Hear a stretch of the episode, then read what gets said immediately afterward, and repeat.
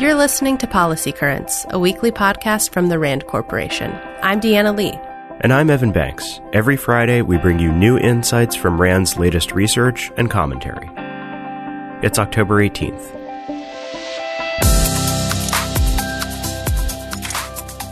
A new California law will delay when most public middle and high schools start classes.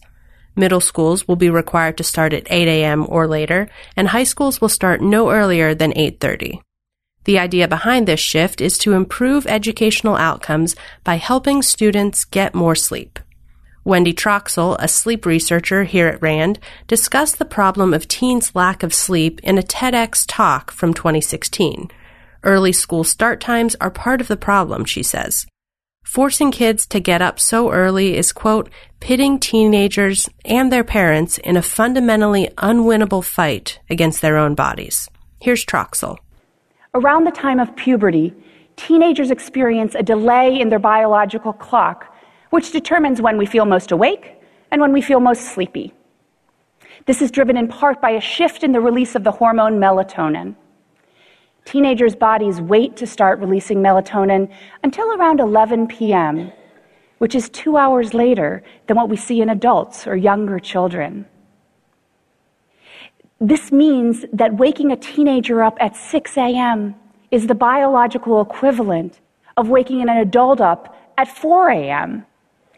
Now, on the unfortunate days when I have to wake up at 4 a.m., I'm a zombie, functionally useless. I can't think straight. I'm irritable. And I probably shouldn't be driving a car. But this is how many American teenagers feel every single school day. Troxel is also one of the authors of a RAND study that explores the economics of school start times. The findings show that delaying the school bell until 8:30, like California high schools are doing, could deliver big economic gains. The authors estimate this change could boost California's economy by about $1.1 billion after two years. After 10 years, that economic gain would be more than $10 billion. And if schools started later across the entire country, it could contribute $83 billion to the U.S. economy within a decade. These gains would come from improved academic and professional performance by students, as well as lower rates of car crashes. So how exactly would this lead to billions of dollars? Previous estimates show that one additional hour of sleep, on average, can increase the probability of high school graduation by 13.3% and college attendance rates by 9.6%. Ultimately, these factors affect the jobs that adolescents are able to get as adults and, in turn, affect how much they contribute to the economy.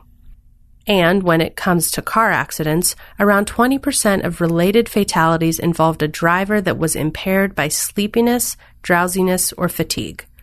These crashes and young adults dying prematurely from them have negative effects on the future labor supply.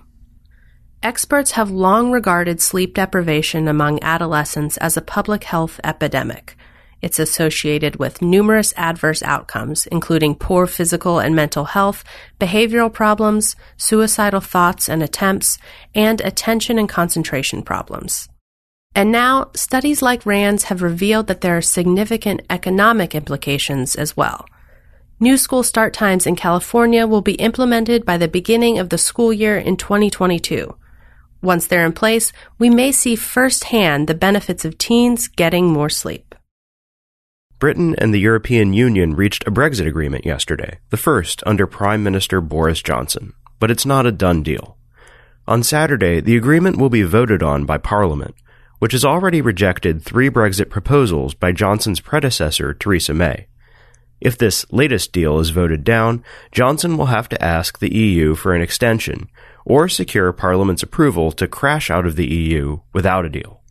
With yesterday's news, the chances of a no deal Brexit are arguably lower, but this scenario is still a possibility. Rand research shows that the UK is likely to be economically worse off outside of the EU under most plausible scenarios, but a no deal Brexit would be particularly damaging. According to our findings, leaving the EU without a deal would reduce Britain's GDP by about $140 billion over 10 years. Last year, RAND held a national security conference in which every expert was a woman. The conference inverted the all too common manel. That's a panel that includes only men. But this event wasn't marketed as a woman's conference. For good reason. Rand's Caroline Baxter and Elizabeth Bodine Baron explain that focusing on the sex of panelists prevents the national security community from valuing the voices of women as implicitly as it does those of men. The success of the RAND event showed that an all woman security conference can be just as popular as any manel, and keeping the focus exclusively on the speaker's expertise, not their sex, helps guarantee that good result. A famous anecdote about Supreme Court Justice Ruth Bader Ginsburg illustrates this point. At an event in 2017, she was asked when there would be enough female justices on the Supreme Court. Ginsburg replied, when there are nine. She pointed out that there had been nine men and nobody ever raised a question about that. In other words, the goal isn't to stack the court with women because they're women, the goal is to change the culture so that an all female Supreme Court wouldn't raise an eyebrow. That's what Baxter and Bodine Baron want to see in the national security field, too. A culture where inviting a woman to speak on a panel requires as little forethought as inviting a man. Quote, Women must be freed of the baggage of being women scholars and women policymakers. Instead, women must be given that most significant form of respect. Just call us experts. Lack of physical activity is a growing challenge in the U.S. In fact, most Americans report spending their daily leisure time watching screens. They devote only a small fraction of that time to physical activity 24 minutes for men and 14 minutes for women.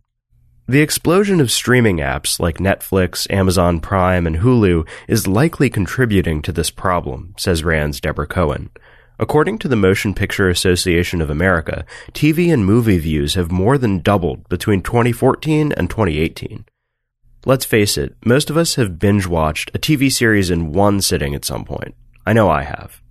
Part of the reason it's so easy to keep watching is because after each episode, the next episode is immediately available. But Cohen has another idea, a way for these same streaming services that keep us glued to our devices to be part of the solution. Why not add a pop up after an episode to remind viewers that sitting more than 20 to 30 minutes at a time may not be good for health, and that it's important to move around to avoid chronic diseases? A narrator could ask viewers to treat themselves to an activity break. It could be as simple as a reminder to stand up and stretch, or maybe give viewers the option to play a more vigorous workout video. When it comes to being active, Cohen emphasizes that something is better than nothing. Screen time among Americans averages three hours a day, so with just three 10 minute exercise breaks, people could easily meet the National Physical Activity Guidelines. And that could go a long way toward preventing a variety of metabolic diseases, including diabetes, reducing inflammation, and lowering the risk of heart disease. So, this weekend, when that episode of whatever you're watching ends and your favorite streaming service invites you to watch another, consider getting up and moving around before you dive back in. RAND is a nonprofit institution that helps improve policy and decision making through research and analysis.